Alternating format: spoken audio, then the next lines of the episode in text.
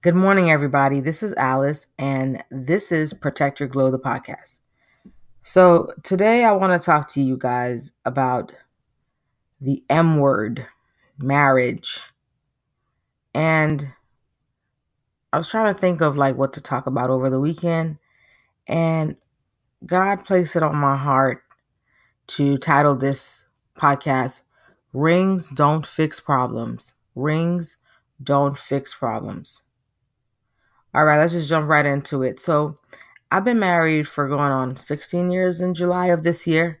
And although I may have not been married for quite as long as some people who say got like 25 years in the game, God put it on my heart to talk about this subject today. And see, sometimes when you feel unqualified, God will qualify you. When others feel shocked at what you're doing, you're like, hey, guess what? I'm as shocked as you are. You think I ain't got no right talking about marriage? Well, I think the same thing. So, but let me tell you something about the God I serve. He doesn't look at all that. God qualifies whoever he wants the homeless man, the drug dealer, the prostitute, the one society turns their nose on. That's the one God's like to use according to his history, according to his track record. So, okay, I feel like I'm about to have church, so let me stop. But real talk. Rings don't fix problems. Rings don't fix problems. In your relationship, that is. See, many moons ago, I'm about to tell myself, when I made the decision to get married at age 23, your girl had no idea what she was saying I do too. All I knew was everyone around me at that time was getting married, and I believe I could do it too. So we did. I wish I had another reason to give you. I wish I could tell you it was because I was in love or because we were crazy about each other or be, you know, I mean, we cared about each other, but then again, we were young and thinking with our lust for each other, not our love for each other. My reason for talking about this today is because I feel like a lot of young couples get married thinking marriage is going to like magically erase all of their worries, their problems, their traumas, or their low self esteem. Like, like marriage is some Mr. Clean magic eraser. Listen, whatever self loathing, negative, selfish, or egotistical experiences you dated your man or woman with, that's what's going to carry over or bleed into your marriage. You see, back then I was more concerned with how my ring looked or how I was going to look in a white dress instead of healing that little girl inside of me who was so desperately wanted to be seen, heard, healed, and loved. I remember vividly, like couple weeks leading up to my marriage. I, I, didn't know nothing about marriage, so man, every time I, I remember putting the ring in, in my father's um, jacket. He had a jacket in his closet, like a black one. And I remember putting it in there. And every so often I would go into his room and I would just try the ring on. I was just so fascinated by the ring, y'all. I wasn't thinking about like what followed after that, but I was just like so in love with the ring. It's crazy. Anyways, right? I was rushing to grow up and I found out that I did not allow that little girl inside of me, right, to properly close those bleeding wounds. So she grew up into a woman throughout the relationship who threw temper tantrums, a woman who hated being told what to do when I wanted to do it, I couldn't stand asking my husband for quote unquote permission to spend my money. You see how boastful that sounds? I used to use words like me, my, or I, like I was in a relationship with myself. Hmm. God, I just want to thank you for blessing me with a husband who loved me enough to wait on me. I want to say that again. God, I want to thank you for a husband who loved me enough to wait on me and for giving me the discernment and patience to wait on him. The discernment and the patience to wait on him. One of the things that kept me and has kept me in this relationship this long is due to the fact that my husband and I were friends and are friends before lovers. Sometimes marriage will make you hate your husband but love your friend, or vice versa. Sometimes you'll say something so hurtful to each other while you're both in the thick of it. But because you value each other's friendship, it makes forgiving and loving much, much more easier. While we're on this subject, do you think it's an awful, heavy, responsible? Do you think it's an awful, heavy responsibility to demand or ask another human being to fix you or make your problems go away? I mean, he's not Jesus, neither are you. Two half broken people don't make a relationship. Two whole and healthy ones do. So, today, I want to give you three points or three reasons on why rings don't fix problems.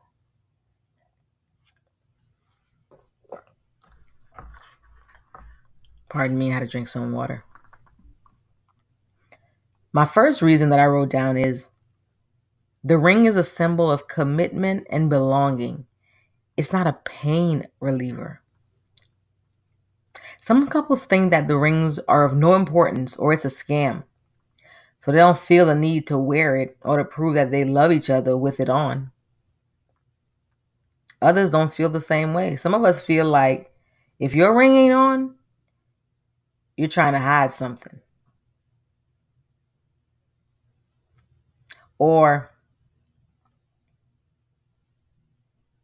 you have to remember too that wearing it doesn't mean you won't have good or bad days or that your ego goes on vacation forever. No. Or that you won't be tempted to look at another man or woman and not lust after them. For me, this is my opinion. I wear mine because it's a reminder to me that my husband is with me wherever I go, even if he's not there physically. My husband don't have a ring. He lost his like the second week of our marriage.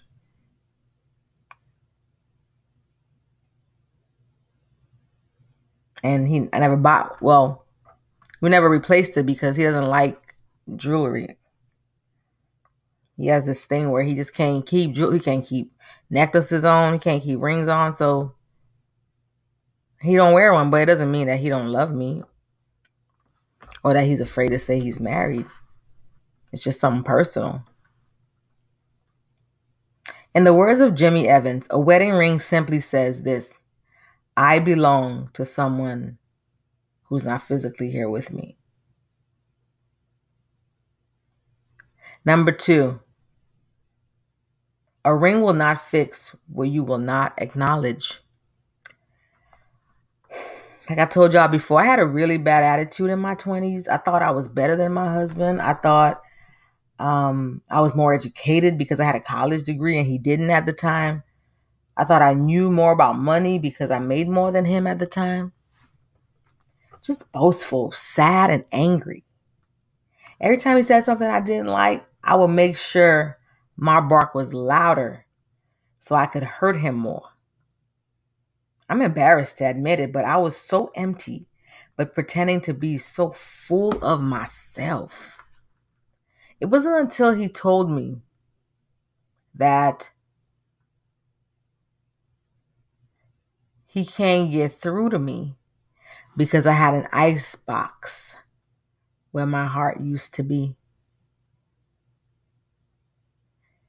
When he told me that, though, it made me pay more attention in the relationship to how I reacted. I trained myself to feel nothing like a gun shield, man. 10 plus years into the marriage, excuse me, I look at myself in the mirror and realize I had a problem. I remember praying to God to not let me die a quote unquote angry black woman. Healing in myself and us and in our marriage didn't come until we both decided to confront our childhood traumas. Because I didn't, he didn't have a problem with ourselves. We weren't married to ourselves, we were married to each other. So you have to understand that your rings is not going to fix what you will not acknowledge. Number three, your ring will not fix or strengthen your relationship with God if you never had one with Him initially. Excuse me, I'm drink some water my throat.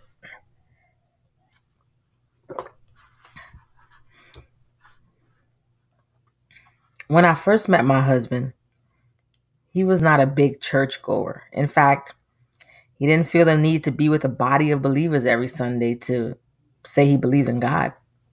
However, I didn't think that. I tell him all the time, I still do. I say the reason why we still got a relationship is due to the fact that I'm up in church on Sundays, praising God. Not because you know, I've been so good to God, but because God has been so good to me. So on Sundays, I'm in these, I'm in there with the kids, and occasionally he'll go when he feels like it. Would I prefer that he's there with me? Yes. Is that is that a reason to leave him? No. I'll never stop believing that God will use or can use my husband's life as a breathing testimony to bring my husband closer to him. But you see, in the beginning of our relationship, he would go to church. So I got to a point where I stopped nagging, I stopped begging him to go just so I could feel good about myself. Or didn't want anyone to think I was a single mom. I know that sounds real silly, right? I'm trying to be real with y'all about my thought process. I'm trying to be as transparent as I can. I share a piece of my heart for anyone else going through the struggle of feeling like they're not enough or trying to change your mate. Because for a long time, I really thought I was like losing it. I Really thought I was crazy. And I was like, man, ain't nobody else going through this. I got to be the only one. But that's what the enemy sometimes wants you to feel when you're going through something, right? He wants to isolate you and make you feel like you're the only one that got these issues. You're the only one that got these problems. And I'm like, man, out of 7 billion people on planet Earth, I can't possibly be the only one that struggle with these things or struggle with these thoughts. And for a very long time, I was afraid to share that part of my life. But sharing is caring.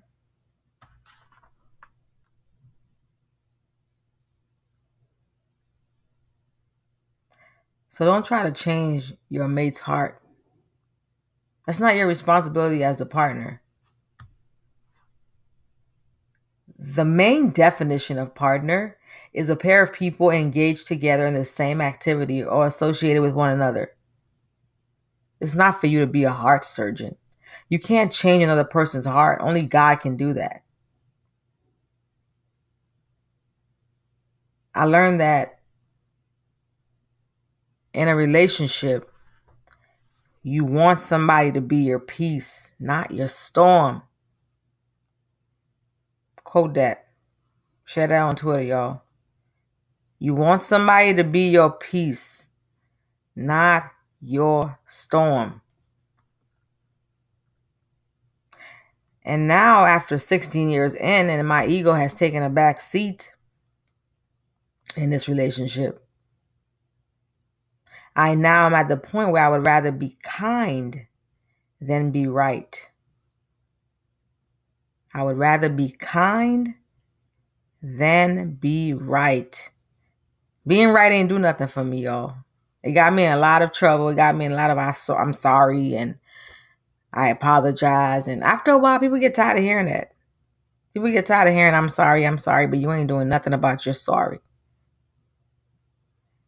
I tell that to my, my daughter sometimes when she keeps doing the same thing over and over. I'm like, you keep saying you're sorry, but you ain't doing nothing to improve your sorry. And I can, I mean, that can go for anybody, right? Ain't no partner, wife, spouse, girlfriend, boyfriend want to keep hearing you say sorry, but you ain't doing nothing about it. Are you improving? Are you becoming better? Are you recognizing the triggers that cause you to do some of the things that you do? Are you seeking help? Are you going to therapy? Are you praying about it? Y'all talking about it? What we doing? I always say too, if you're in a relationship with somebody and y'all ain't got no goals, y'all ain't got no plans to be better, to go from level A to level, you know what I'm saying, to go from one to two.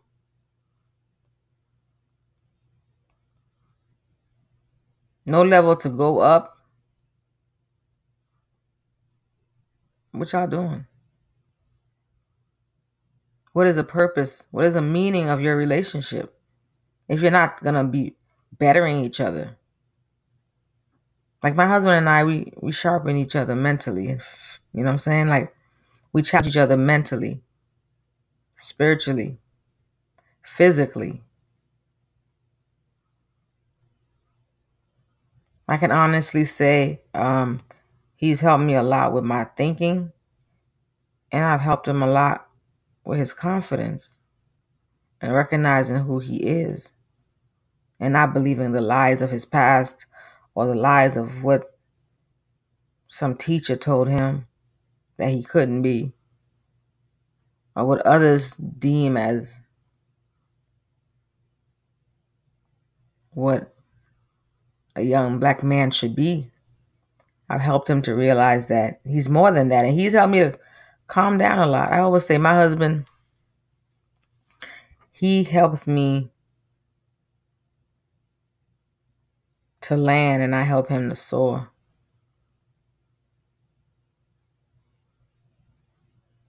But he helps me to land not crippling, but to stand tall. You understand?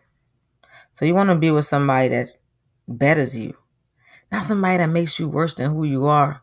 And you also got to understand too, this is not even part of my notes. It's just like I feel like God's talking to me right now, or the Holy Spirit deposited this in my heart. I sometimes feel like too, some people like the dysfunctional part of you. Some people live for that, man. They live for your crazy, loud, ignorant, sabotaging side. They don't want you to be better. They want you to go back to being the old you. And you gotta let them know that person don't live there no more. That old me has vacated the building. You gotta return that note to send sender, man. You move. Let them know you move. The next time somebody looking for the old you, let them know you moved. You don't live there no more. You gotta do it for you. You only get one life, one shot. You don't get two. And when you close them eyes, it's a done deal. So why would you not want to be a better person to enjoy the fruits that God have for you on planet Earth? Why would you not want to be better for your children, man? You know, when I was going through my period of self-sabotaging, hating myself, not understanding why I was so angry. I mean, thank God for therapy. That's fixed that now. But when I was going through that, I was like, not only do I want to do it for myself, but I believe my kids deserve to have a better mother. My kids deserve to have a mom that that's loving, a mom that's kind, a mom that's fun. You understand? They deserve that. They don't need to be in therapy because of me. Or let them be in therapy because they want to be in there and they want to improve their life and they want to be better, not because of what any pain that I've caused. I ain't saying I'm the perfect mom, but you don't want to leave no traumas in your children. You understand that? Let it be good memories. So the three main points I wanted to remind y'all is that the three reasons why rings don't fix problem. Number one, the ring is a symbol of commitment and belonging. It's not a pain reliever. Number two, your rings will not fix what you will not acknowledge. And number three, your ring will not fix or strengthen your relationship with God if you never had one with Him to begin with. So that's all I had for you guys today. I went a little bit over, trying to keep this under 20 minutes. So those are the three main points I wanted to share with y'all today. I ask that you please subscribe, like, and share this podcast. I only ask one thing. My goal is to add as much value to the lives of as many people as possible, but I can't do that without your help. So if you can just share this or text this to somebody that needs to hear it. Share it or text this with somebody that needs to hear this today. Thank you guys so much for your support. I'll talk to you in my next podcast. Have a good one.